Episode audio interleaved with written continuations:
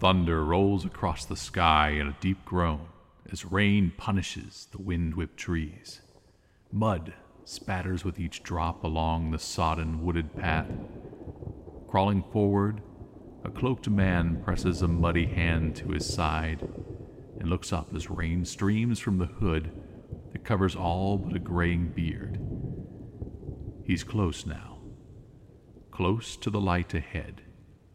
He need only press on. It seems like hours pass in that grueling crawl. But he's made the clearing and the stone stoop of the large structure. A mountainous wooden door remains closed against the storm. The sanctuary was completed and christened only months ago, and so much has transpired since. He hears noises from behind. Could those be approaching hooves?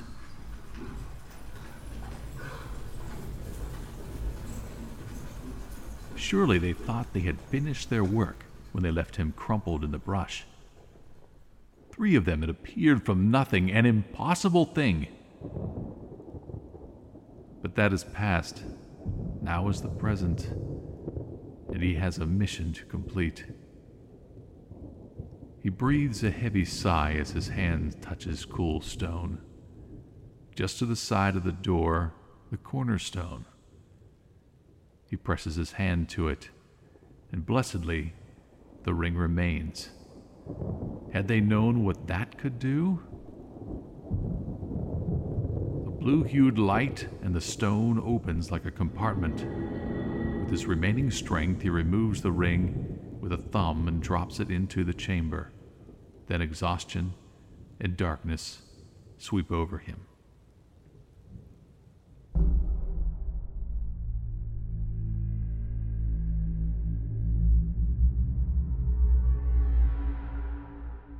The large meeting room with its heavy wooden table lay before her. Quiet as early morning light was only now beginning to illuminate objects within. Heavy curtains framed each of the six floor to ceiling windows on the right side.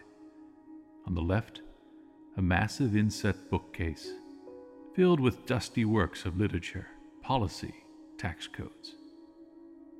This might be her only chance but a mistake here could cost them everything.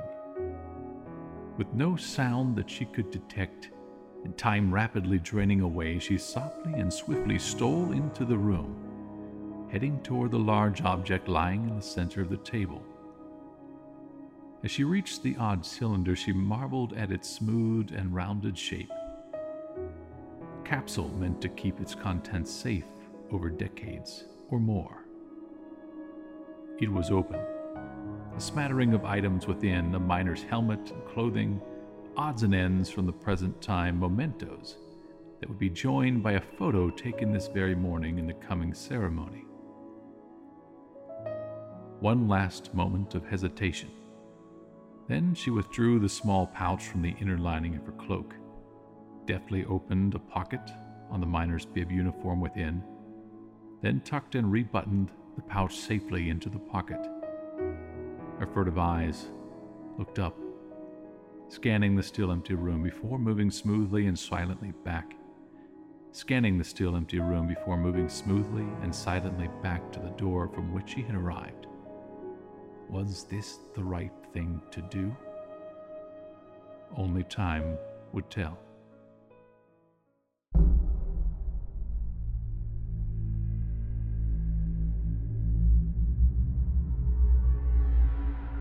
Applying the charred cork to his face and arms like camouflage, the aging miner knew this to be a last ditch effort to stave off the catastrophe that was coming to his hometown. Many of his fellow Mollies had been rounded up, and many more of the townfolk had been taken into custody under the same pretense. This was all out war, not the kind fought in the open with weapons, but a political battle that had waged as long as there was master and servant. Before long, he was outside, having walked this path his whole life. He let his legs carry him by memory. Every stone, every root on the path, every rut was familiar, even in the darkness of this cloud covered night. There wasn't a sound to be heard until he was almost to the edge of the path leading down to the mine opening. And then a slice of darkness opened in front of him. He had just enough time to pause and catch himself. Yet before he could register what was happening, something heavy shoved him from behind. The unexpected shock of it caused him to lurch forward tilt into the window of darkness. And then he was tumbling, clawing for breath, his mind whirling, his skin tingling, his last thought of his failure just as unconsciousness embraced him. The cloaked figure remained for a moment, then lifted a hand, palm open toward the undulating vortex. Closing the palm to a fist, the darkness obeyed and folded out of existence. A single silvery ring, worn on the middle finger, glimmered dully as the figure turned and melted back into the darkness of the surrounding tree line.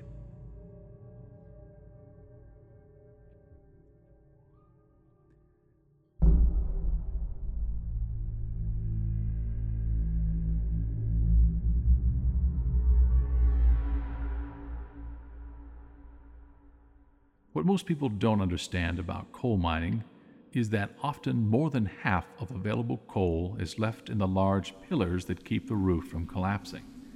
A crafty and careful miner can remove much of this remaining coal in what is referred to as pillar robbing.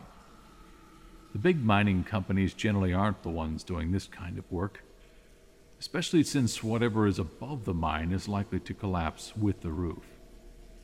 No, the pillars are left to specialists like Alonso Sanchez, sometimes referred to as bootleggers. But no matter what you call him, Alonso was one of the best.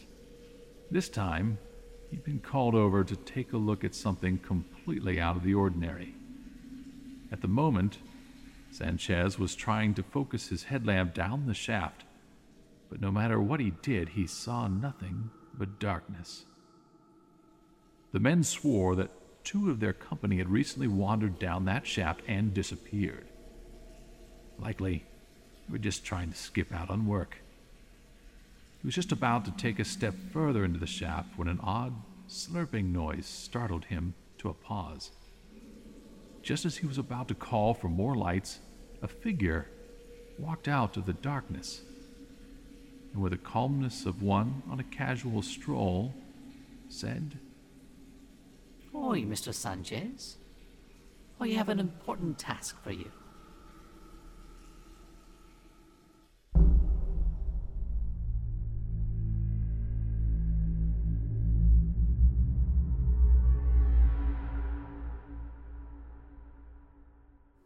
A wasp buzzed menacingly overhead, its tiny wings beating the stagnant air of a tiny shack that leaned in its dilapidated state on the edge of the meadow.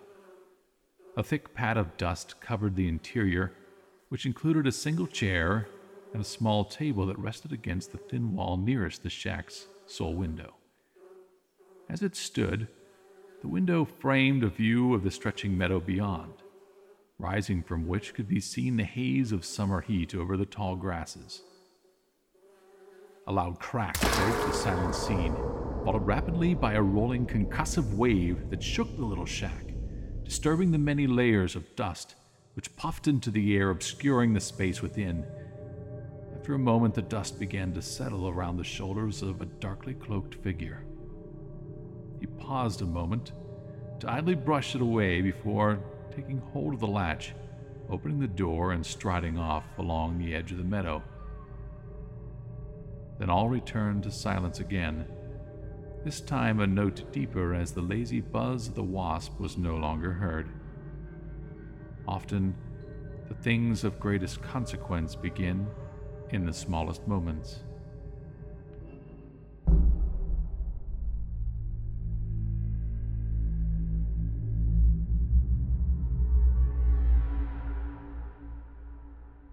The large steam shovel roared to life, billowing white clouds into the crisp morning air. The lean man stood back, hands on hips, to admire his prized possession. He constructed this largely by himself from his own designs. though he had managed to get a glimpse of the patent filed by the Otis family. Ever since the death of William, almost immediately following the invention of his prototype, that family had held tight control over their designs. But the machine that stood before him was a marvel of modern design, capable of doing the work of ten crews of men without tiring. This machine, he knew, would revolutionize the virgin coal fields of Pennsylvania and beyond. More important was the discovery he'd recently stumbled upon that of near limitless energy. The thing had spooked him at first, with its terrible destructive power, but Gordon was a man of science. If something existed, there was an explanation for it. While it had taken months of planning, he had managed to trap the thing within the confines of the iron casing. All he needed now was to create a vacuum. Then, limitless energy. With a smile, he stepped to the center platform, taking a seat on the lone center bench near the steering mechanism and gear controls. With a sputter and lurch, the great machine began its slow, noisy crawl across the meadow. Unaware of the figure hidden within the shadows just beyond the meadow's edge, Gordon Smith maneuvered his machine forward, dreams of wealth filling his daytime fantasies. The figure remained hidden until the machine had made its slow way across the meadow and beyond. This new development posed numerous questions and possibilities. After a moment's pause, the figure nodded as if having come to a decision, then stole swiftly after the vehicle and its driver.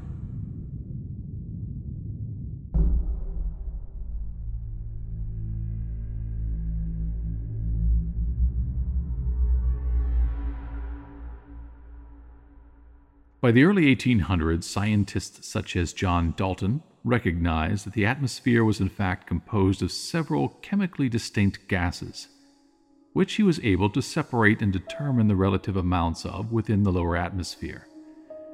This discovery began to pave the way for a whole new understanding of underground mining, while advancing new scientific discoveries in gas detection. Unfortunately, this discovery also paved the way for what would become the hallmark of World War I chemical warfare. By the early 1950s, two scientists working at Bell Laboratories gave the first demonstration that some semiconductor materials modify their resistance depending on the atmosphere with which they are in contact. Similar discoveries were made in relation to metal oxides, such as zinc oxide, where its semiconducting properties were modified with a change in the partial pressure of oxygen or other gases in the surrounding atmosphere. These discoveries would significantly advance the safety of operating in and around areas susceptible to the sudden release of dangerous gases. It was for this reason that the lean figure of a woman stood at the lip of the landfill pit. She had brought with her an assembly of gas detection equipment for use in the swirling wisps of smoke now emanating from fissures in the north wall of the pit below. Unfortunately, her tests would prove that the gases seeping from the large hole in the pit wall and from the cracks in the north wall contained carbon monoxide, concentrations typical of coal mine fires. But that wasn't the only reason she was here. As her eyes finished a final sweep of the pit, they alighted upon a vacuum sealed container, to which a tube had been affixed along with varying measuring instruments and dials.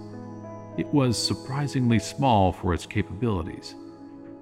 This specific instrument could not only measure the specific amounts of gases present in a given radius, it could also make changes to the atmosphere.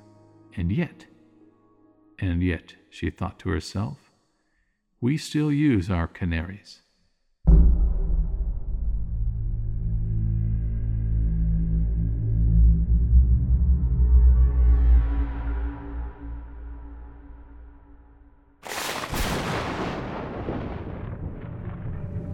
Light crackles along jagged edges as the knot unwinds.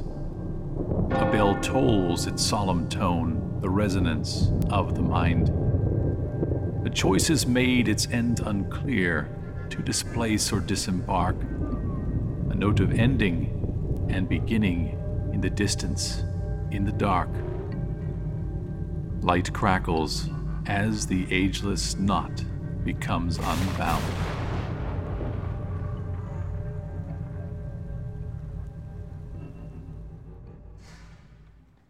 Did you do any work there, laddie? Why, that court isn't even close to being full. The cruel eyes of the ticket boss, whose job it was to dock the $11 a month wages of laborers presenting coal carts containing too little coal or too much Slater rock, caused the miner to shrink back in silence before sulking away. Yeah. Go cry to your mum, then come back and do a man's day's labor. The voice of Jack Langdon drifted off as the elderly miner trudged toward home, bone weary.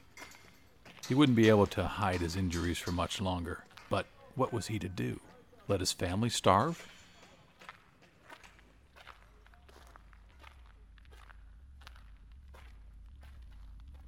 The shadows in front of him shifted and then settled into the form of a cloaked figure, a woman, whose face remained hidden in the shadows of the hood.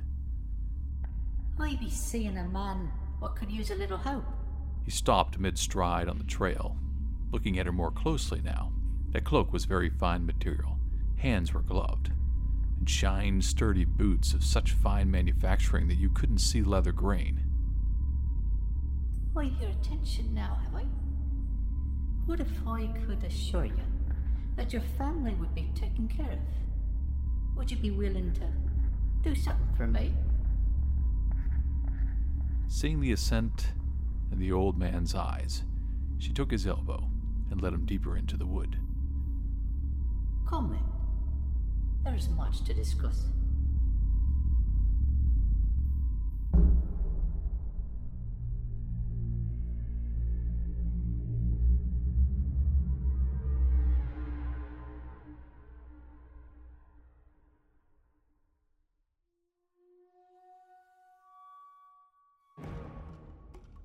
The doors burst open, and the room suddenly filled with smoke, scattering the men seated at the large table in the center of the room. Flashes and shouts filled the room, along with the crash of furniture as men scattered to the far exit and some to confront the intruders. Edward Coyle had been seated at the foot of the table and therefore was nearest the exit door on the far side of the cabin. Now that the shock of the front door bursting open had worn away, he was overcome with urgency to hide the small booklet with its journal entries. The names on the journal were found, their entire enterprise would be compromised. His mind whirled as he sought his footing, groped his way to the rear door. Something heavy sailed past his shoulder, the brief swirl created by the flying object through the smoke revealed the proper path. In a few strides, he had made the door and was pushing himself out into the night. What greeted him was more shocking than the initial invasion, causing him to draw up to a complete stop. Holding the small journal tightly in his left hand, his right lifted to shield his eyes from the blinding light that appeared in front of him. Mr. Coyle, I'm sorry, but your time here has come to an end. We need you to come with us. The speaker held out a palm sized silver object, a small oval engraved with a familiar seal. His mind reeled at the sight of it. Seeming to notice his shock and confusion, the voice continued. I assure you that this is very real, but I'm afraid that we're out of time. He felt a sudden jolt across his shoulders, and then darkness took him. As the sounds subsided in the small cabin and the bright lights winked out, the lone figure straightened from a crouched position. The events of this night were of grave concern. This amount of interference was both unexpected and unacceptable. It would need to be reported at once. As swift as a thought, the figure turned and strided more deeply into the night's shadows.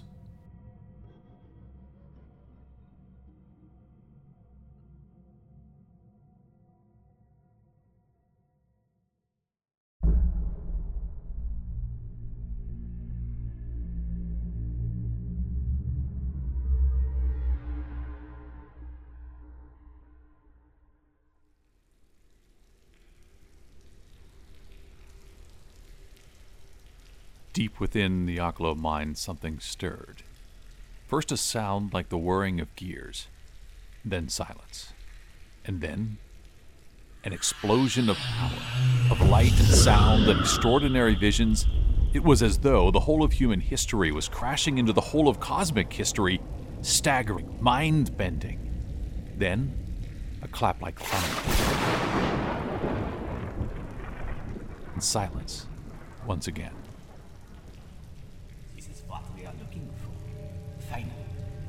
After all of these years, we have done what we have sought to do. I'd not be so exuberant, are you, Doctor? For me and the boys here, we'll be taking over now. Nine. This cannot be. You do not understand this.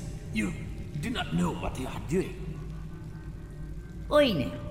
So worried, are you? Well then, how about the trade? You work for us, and we don't make you disappear. Madame, this is important work. No, no. Get away from me. You cannot. I will not let you.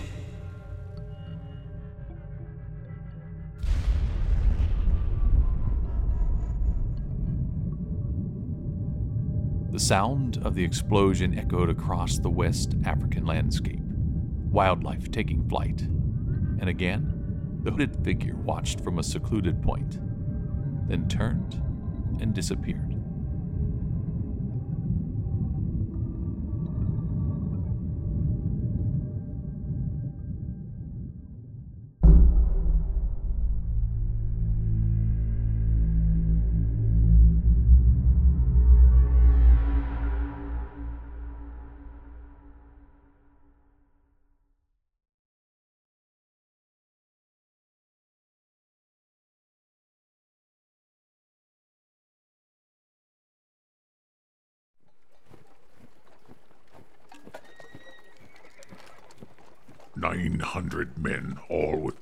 Experience against what? A handful of striking miners. This just isn't right, sir. It is not ours to question, Sergeant. It is ours to follow orders. And you have yours. Now, round them all up. All of them. Anyone that gives even a whisper of resistance, take them down, bring them in. We'll sort them out. Then God'll sort them out. Permission to speak freely. It won't matter, Sergeant. Whatever you want to say, whatever you want to think, it's out of our hands now. There's been violence, a lot of it. We're here to put an end to that, so the regular folk can go on with their lives. This man Gowen, he's the new district attorney. Doesn't matter if he does own all the mines in the area. He's basically the law and the judge now. I'd like it no more than you, Sergeant. But we have our orders. Sir. Yes, sir.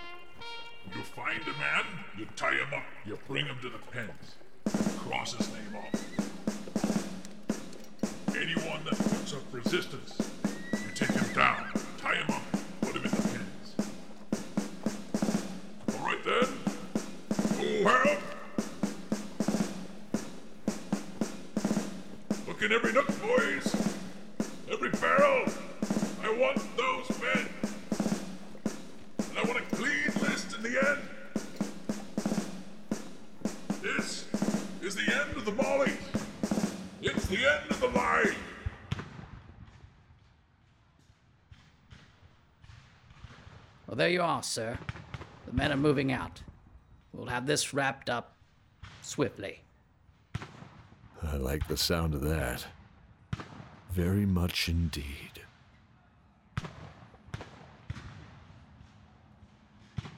I only pray that what we are doing here is the right thing.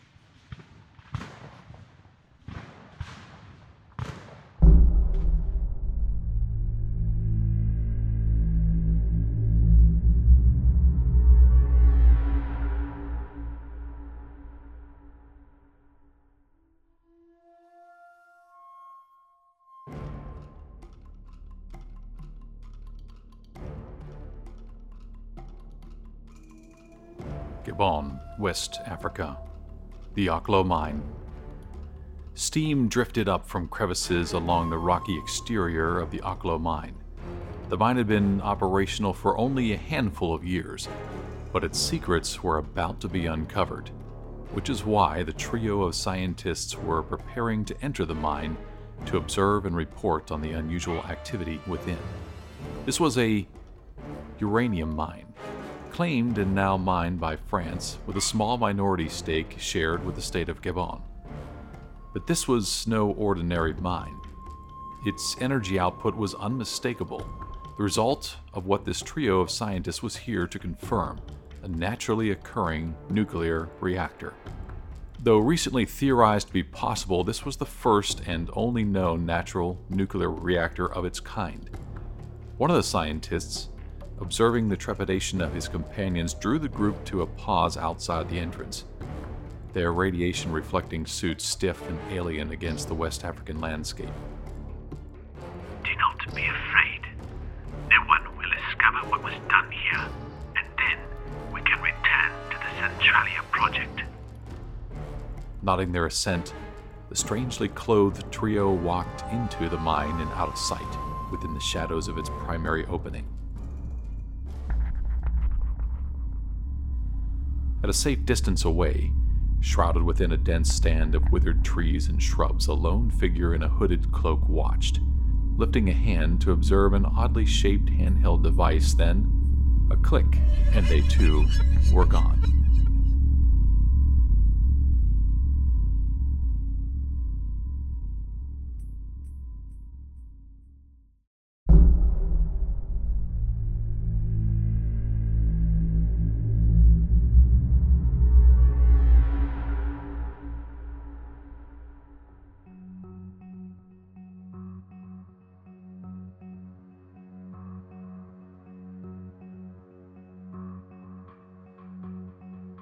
Audrey Linden, Memoir, March 3rd, 1874. For the past year, living among the miners and their families in Centralia, Pennsylvania, I have learned very little about the supposed conspiracy I was hired to uncover. Perhaps more time is necessary, but I feel that I have gained the trust of the community and even found them to be hardworking and diligent. Agent McParland is convinced otherwise. His activities have become increasingly erratic, and I am beginning to suspect that he may in fact be orchestrating events rather than reporting on them. I am writing this information as a private memo rather than reporting to my superiors, as I am uncertain who to trust. March 28th, 1874. It appears to have begun. A mining supervisor was badly injured today. The talk is all over town that a new group has risen called the Molly Maguires. Before this event, there was no word of such a group. It seems more than a little surprising that such a group would organize overnight. It is possible that they are outsiders brought into the community, but Few, if any, new families or individuals have moved into the area. In another note, there is discussion of strange activities taking place in the nearby woods. People have been seeing and hearing things, and an odd object, some kind of metal device, was discovered that cannot have been manufactured by any local craftsman. I have not been able to see it myself. Perhaps it is nothing.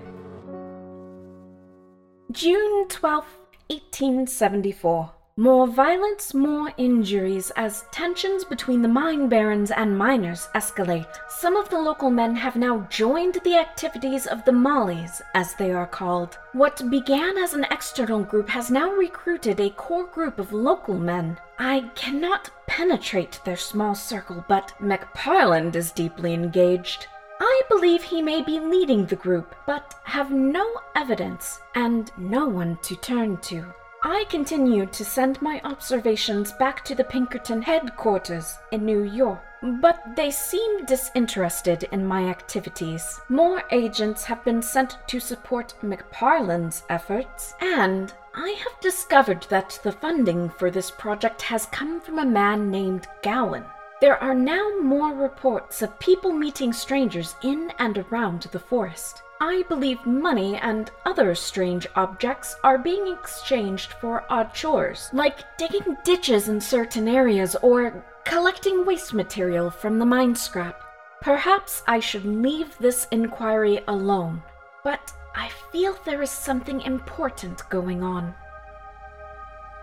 July 1st, 1874. There are strangers in the woods. I saw one last week cloaked in very odd clothing. I attempted to follow them, but their footprints literally disappeared. There was a strange smell in the air, like something metallic had been burning. I have begun to set small traps and telltales along the paths and am determined to discover more of this activity, which I believe is somehow tied to the rising violence and to this group calling themselves the Mollies. I fear for the families of this small town. Violence and hatred are descending like a hammer on an anvil, and the innocents are in grave danger. Arrangements have been made for my children. I fear that if anything were to happen to me, they may be at risk, so I have sent them back to New York. This is no longer a safe place for children. This is no longer a safe place for me, I fear. But I must remain to uncover this mystery.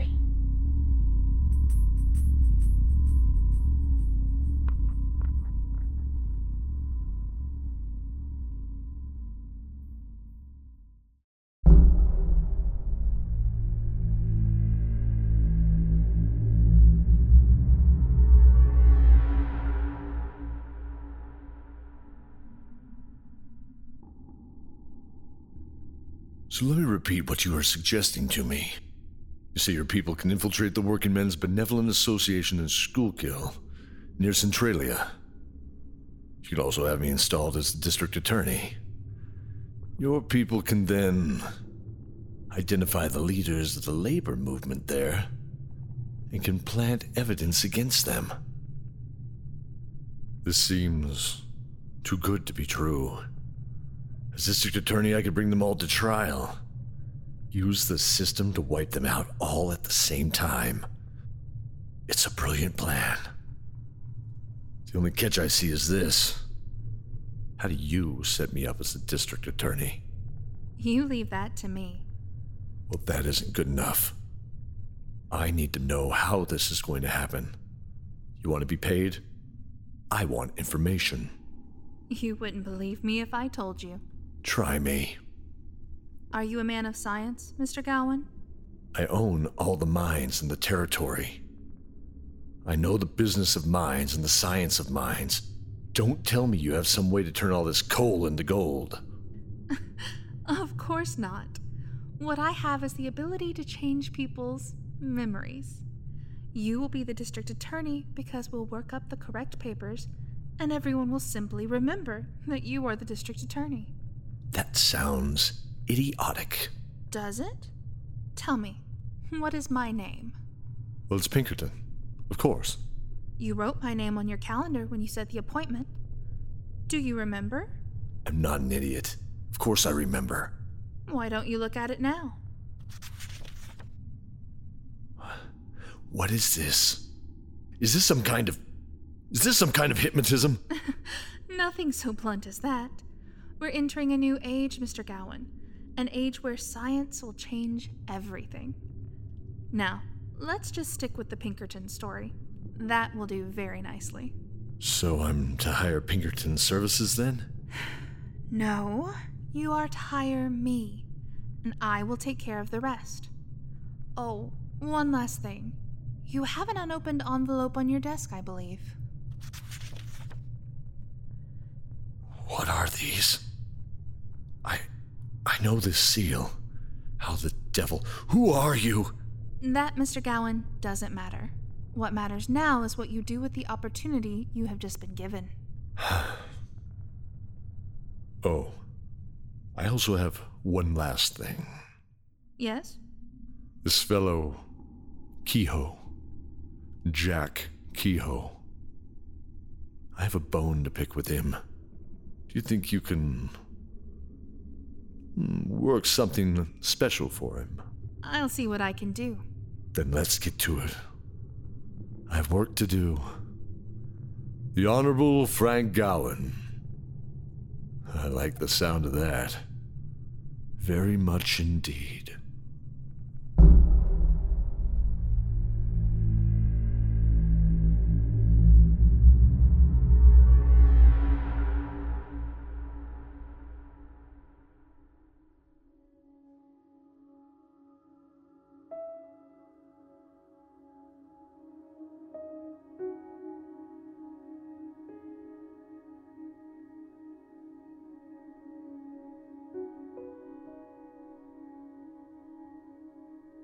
John, this isn't right. This isn't fair. You've had nothing to do with this, with these mollies. It's a charade, and you know it. They won't stop, Mary. They won't stop. How many more families, how many more children must suffer? So it's us then? We must suffer? You are stronger than the others. We can do this. We can do this together. But that's just it. We aren't doing this together. You're doing this. What about Marianne, Ellen, Bridget, Margaret? What about Joey? Joey will step up. You'll see. He's strong. You're all strong. And it can only be us. If I go to them, if I give myself up and take whatever label they decide to give me, But how can they think this? How can so many of them believe this? You've had nothing to do with these attacks. You were here at home.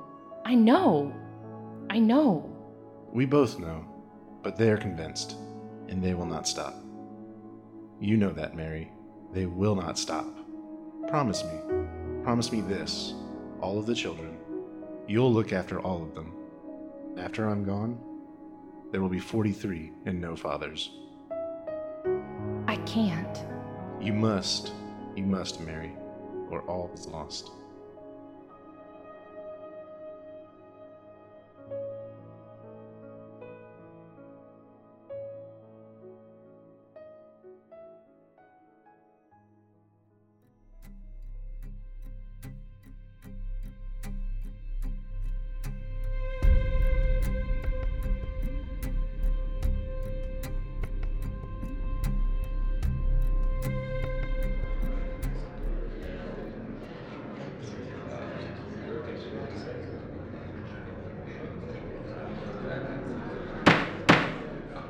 Order, order, order in the court.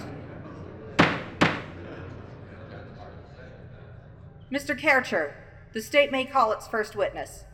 I call to the stand Mr. James Kerrigan. Will the witness please stand to be sworn in by the bailiff?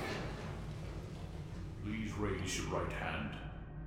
Do you swear to tell the truth, the whole truth, and nothing but the truth? Oh, yes. Yes, sir, I do. And I do will suffice, Mr. Kerrigan. Mr. Kercher, you may proceed with your witness. Thank you, Your Honor. Will you please share your name with the court? My name is Jimmy, er, uh, James Kerrigan, sir. What is your occupation? I am a coal miner and explosives expert. And are you known by any of the names? Uh, yes, sir. Uh, some people call me uh, Powder Keg. And can you tell the jury why you were called Powder Keg, Mr. Kerrigan? Sure, Your Honor. I like to blow things up. Uh, I'm quite good at it, really. And how long have you been using explosives? I'd say about 20 years, give or take. And what kind of things have you blown up? Well, mines mostly. Um, I work the mines and blow new shafts. Have you ever been in the town of Centralia in Schuylkill County? Um, yes, I live just outside the town. And when did you first come to Centralia? 1873, um, October, I believe. When did you first get acquainted with Mr. Mike Doyle? I first met Mr. Doyle in the early part of spring 1875. You have told us you were a mining explosives expert. Will you tell us for what purpose you came to Centralia? That we object to. And what's your objection? As irrelevant and immaterial. We have the right to prove the object of his visit, whether he came here as a resident or a visitor, or for the purpose of executing a particular course of action.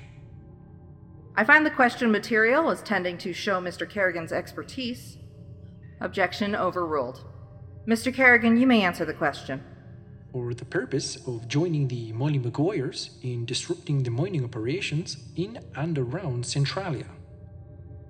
Can you state whether in coming to this county you joined an organization known as the Molly Maguires? Now make an offer embodying your whole proposition. The Commonwealth propose to provide by the witness, James Kerrigan, that as an explosives expert, he became a member of an organization known as the Molly Maguires, of which the defendant was a member, and that together with Mr. Doyle, and as a member of that organization, and in agreement or confederation, they acted together in the attack on Mr. William M. Thomas and his home. We further propose to prove by the witness the rules, purpose, and character of the organization and all the circumstances connected with the conspiracy to harm Mr. Thomas, and that the attack was made in pursuance of the rules, regulations, and orders of the association known as the Molly Maguires. This is to be followed by proof of the attack itself.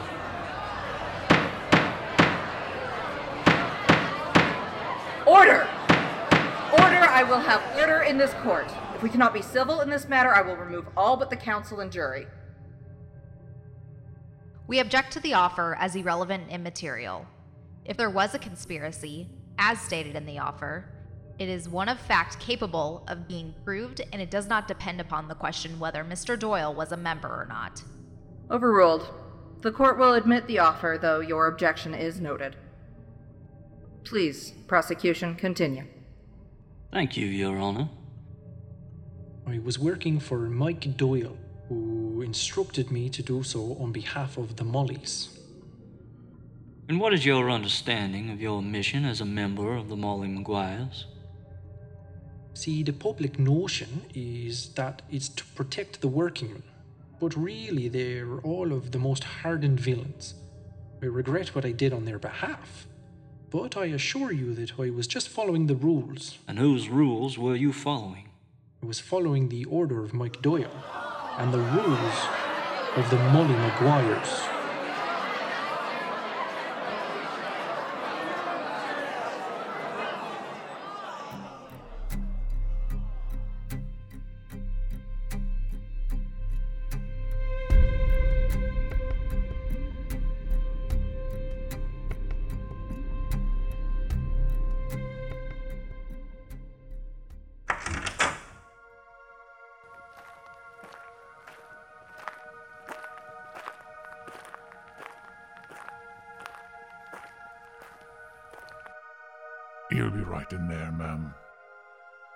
Here while I unlock the door.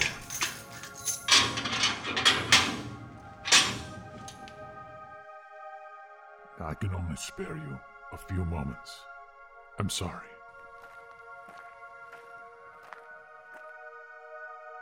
John. Oh, John. You look. You look so tired. Mary, it's so good to see your face. How are the children? Of course. Of course you wouldn't have a care for yourself. That's why I love you. You know that, John. Yes, Mary, and I you. So, so how was the trial? It.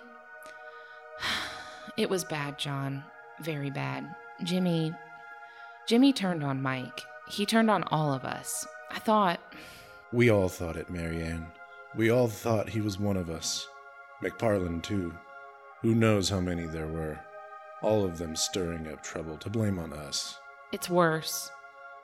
It's okay, Mary. You don't have to tell me anything more. The Baron, Frank Gowen, he's. he's appointed himself as the special prosecutor. What? How is that possible? No one knows. He just became the district attorney. It's all so strange, John. It's so unbelievable. There's no hope then. So let's not think about that. Someone. someone visited me. One of the other men? I think they've all been arrested now. No, somehow I knew them. I knew her. Linden. Audrey Linden. She's been living in town. Yes, yes, I know her, but why would she come here? She said she is a Pinkerton, undercover. Then she's one of them. I'll find her, John. She can pay for this even though they cannot be touched. No, Mary. No. A real Pinkerton. She said it was all a setup from the beginning. Then there's nothing to be done? No, she said she could help us. She could help the children. She told me that the children were all in danger, all 43. John. Milady, it's time.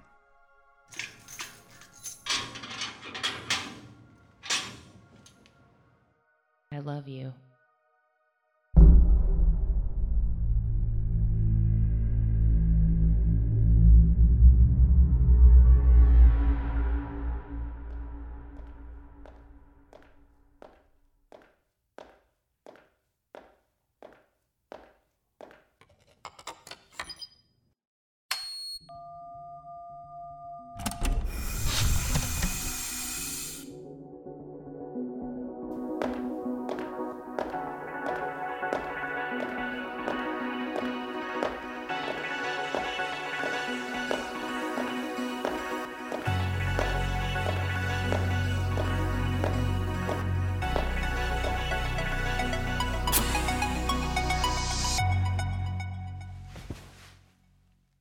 Molly. Bring up the recent statistics on the new Arklow project. You should be seeing them now. Yes, nothing looks out of place, but something is not right. I've been running the CBR protocol in tandem, and everything is within expected parameters, but these are biologic. We will achieve the fourth harmonic soon. I want no peripheral impedance. None. Then I suggest a physical inspection of the farm, as all sensory input will reveal nothing further. You're right, of course. There's just too much possibility for variation. I think I'd better handle this personally. As you wish. Is there anything else? Continue your work on the adversarial network. I'll be gone for a few days, perhaps offline. As you wish.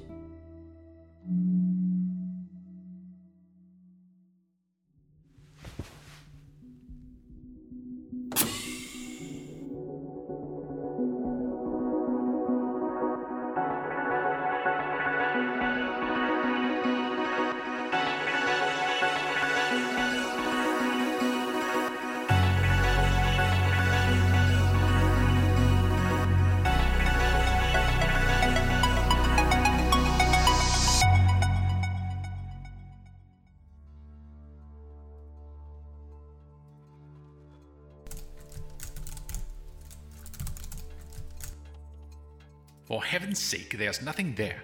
We've been over this again and again. Then try again. Something is there, I can feel it.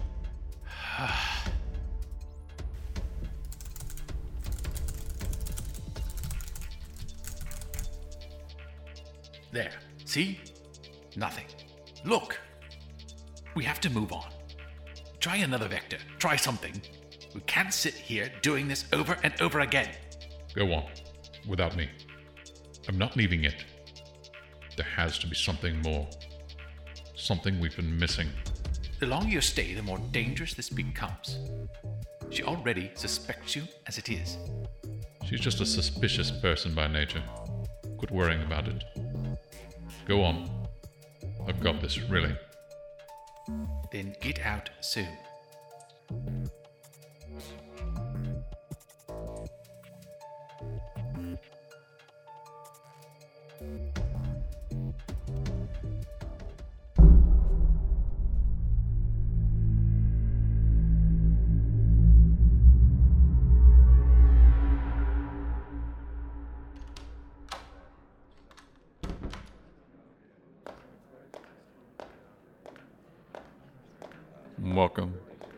Class.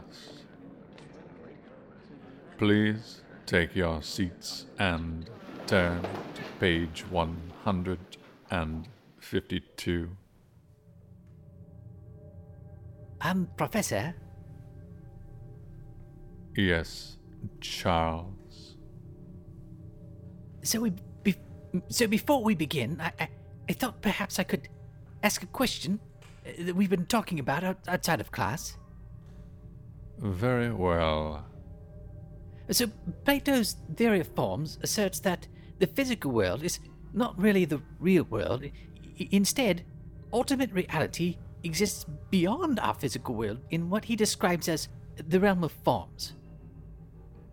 And Well, back in the 1990s, uh, there was a theoretical physicist, uh, Rupert Sheldrake, who who proposed the concept of morphic resonance as a process whereby self organizing systems inherit a memory from previous similar systems. your point, Charles. Well, well, well, well is it possible that the, the realm of forms, morphic resonance, they're all the same thing, a sort of quantum reality? And, and if so, would it be possible to observe this realm of forms? Perhaps go there? Let me ask you a question, Charles. If this realm, as you call it, existed, and you could go there, as you so naively suggest that it might be that simple, what sort of consequence might that have on our world? W- Well, I. Well, I suppose you. You changed the, the, the fabric of, of reality? Tell me, Charles, of the two, which is the greater threat to humanity, the physical or the existential? A black hole consuming our world, or a rift consuming all memory? Well, I. I. I would assume that the, the, the physical. Actually, Professor, physical threats can be avoided or countermeasured. But how would you stop something that threatened to destroy all of memory? All the forms that shape our very existence? It would be. It would be chaos. Indeed, it would be chaos.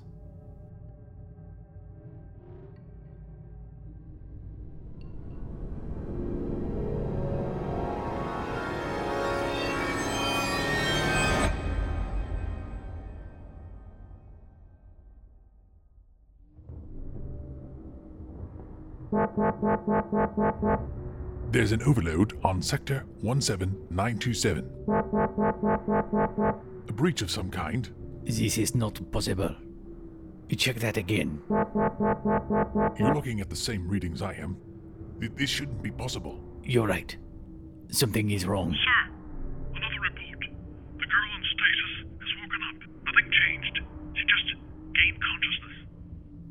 consciousness. Sir, one of the observers just reported an anomaly in Tank 24, same section. There there is an unaccounted fluctuation in the resonance. I've never seen anything like it. Get her. She needs to know.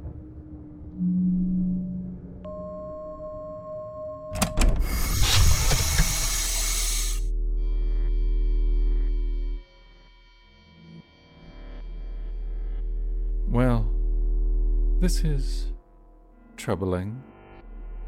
What? What, what shall we do? The possibility was always there, but how they could do this from inside the resonance is unknown. How? How could this have happened? We have contingencies in place. If he arrives, I will meet him myself. What do you mean? Arrive? Eric is coming, and everything is about to change if we don't act quickly. I'll alert the strike team.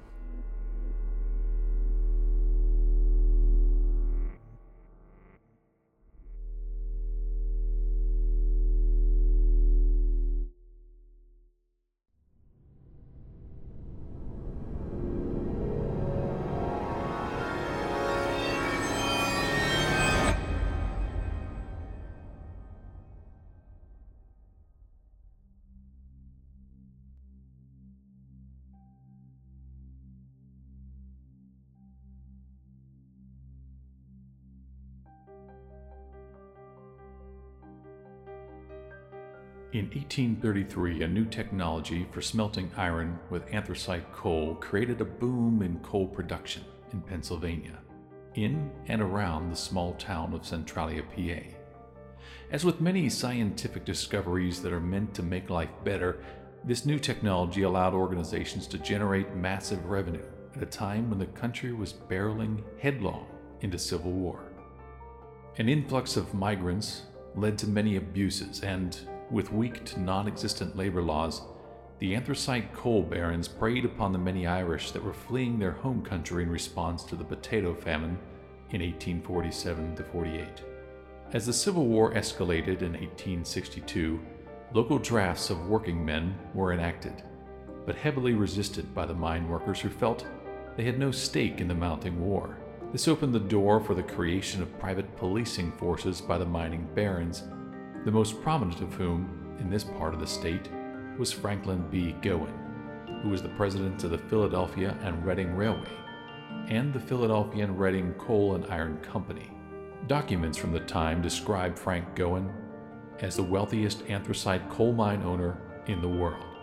Escalating violence and clashes between the workers and mine owners continued until the workers formed one of the first unions in the region called the Working Men's Benevolent Association whose purpose was to create a unified voice in organizing the workers to push back against the perilous working conditions in the mines and treatment of the miners and their families. Doing so, however, had quite the opposite effect. Before long, the Union had grown powerful, with 85% of Pennsylvania's anthracite miners joining, numbering nearly 30,000 working men. In response, Gowen forged his own alliance rallying all of the mine operators in the region to form the Anthracite Board of Trade. In addition to the railroad, Gowen owned two thirds of the coal mines in southeastern Pennsylvania. He was a risk taker and an ambitious man. Gowen decided to force a strike and a showdown. It was at this point that Gowen hired the famous Pinkerton Detective Agency, who would use its success in this operation to become the single most effective anti union organization in the country. By the 1930s, the Pinkerton Agency employed 1,200 labor spies, and nearly one third of them held high level positions in the targeted unions. With Pinkerton agents in place, Gowen forced a strike of 10,000 miners by reducing wages by 10 and even 20% in certain areas. The scope of the strike forced the hand of then Governor John Hartranft to order 1,800 members of the state militia to the coal region to help put an end to what was called the Long Strike. With the militia at his command, Gowen used his influence to arrest many of the miners he believed to have the greatest influence according to his spies, and set himself up as the district attorney and special prosecutor in their trials. A jury of non English speaking German immigrants was found and bullied into returning guilty verdicts that resulted in what is known as the Day of the Rope, or Black Thursday, where 10 of the miners were hanged. So many of the mining leaders were hanged in this time period, they left 43 children without fathers. Jack Keogh was indicted and hanged as the king of the Mollies, largely on the 210 page false testimony of a spy placed in their midst. His name was Jimmy powder keg Kerrigan. In 1979, Pennsylvania Governor Milton Shapp granted a posthumous pardon to John Blackjack Keogh after an investigation by the Pennsylvania Board of Pardons. The board recommended the pardon after investigating Keogh's trial and the circumstances surrounding it. Governor Shapp praised Keogh, saying the men called Molly Maguires were martyrs to labor and heroes in the struggle to establish a union and fair treatment for workers. And it is impossible for us to imagine the plight of the 19th century miners in Pennsylvania's anthracite region, and that it was Keogh's popularity among the miners that led Gowen to fear, despise, and ultimately destroy him. 100 years from the start of the terror and violence against the miners in the Centralia region, on Memorial Day 1962, it was discovered that a mine fire had been set in the mines below Centralia. The circumstances surrounding this mine fire have never fully been uncovered. Yet that fire continues to burn to this day, and Centralia is literally a ghost town. While we have fictionalized the stories and experiences of Eric Wolfgang, Joey Keogh, and many of our other characters, our story about Centralia is based on real world events. For truth is often much stranger than fiction. As we move further away from the past, our knowledge of the events that actually took place fade, truth becomes a mere resonance of what once was.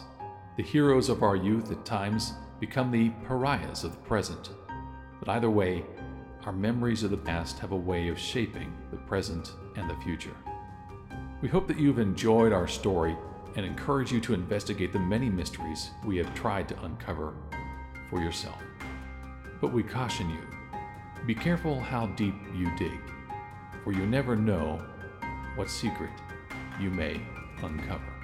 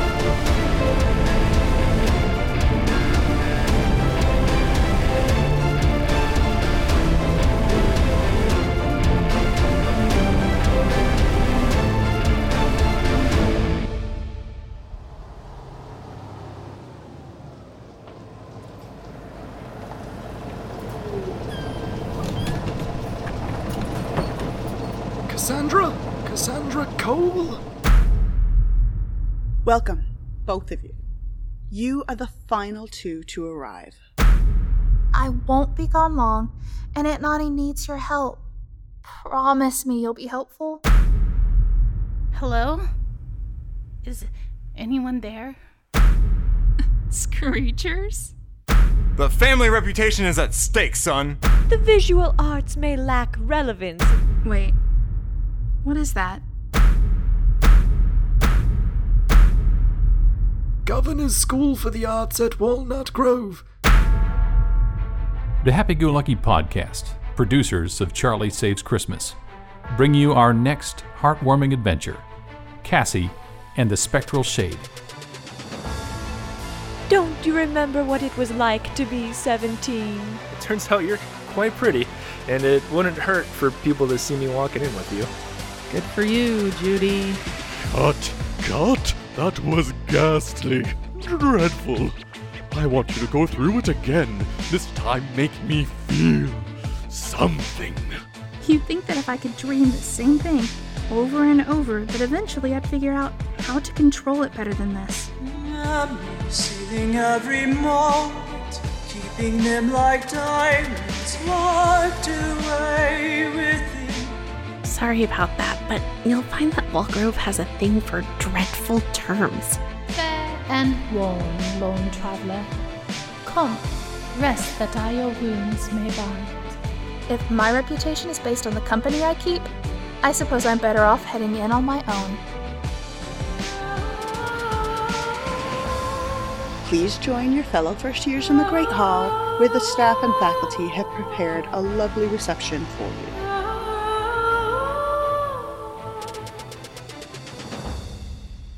And you can call me Cassie. Cassie Cole. Sorry I didn't mention it earlier.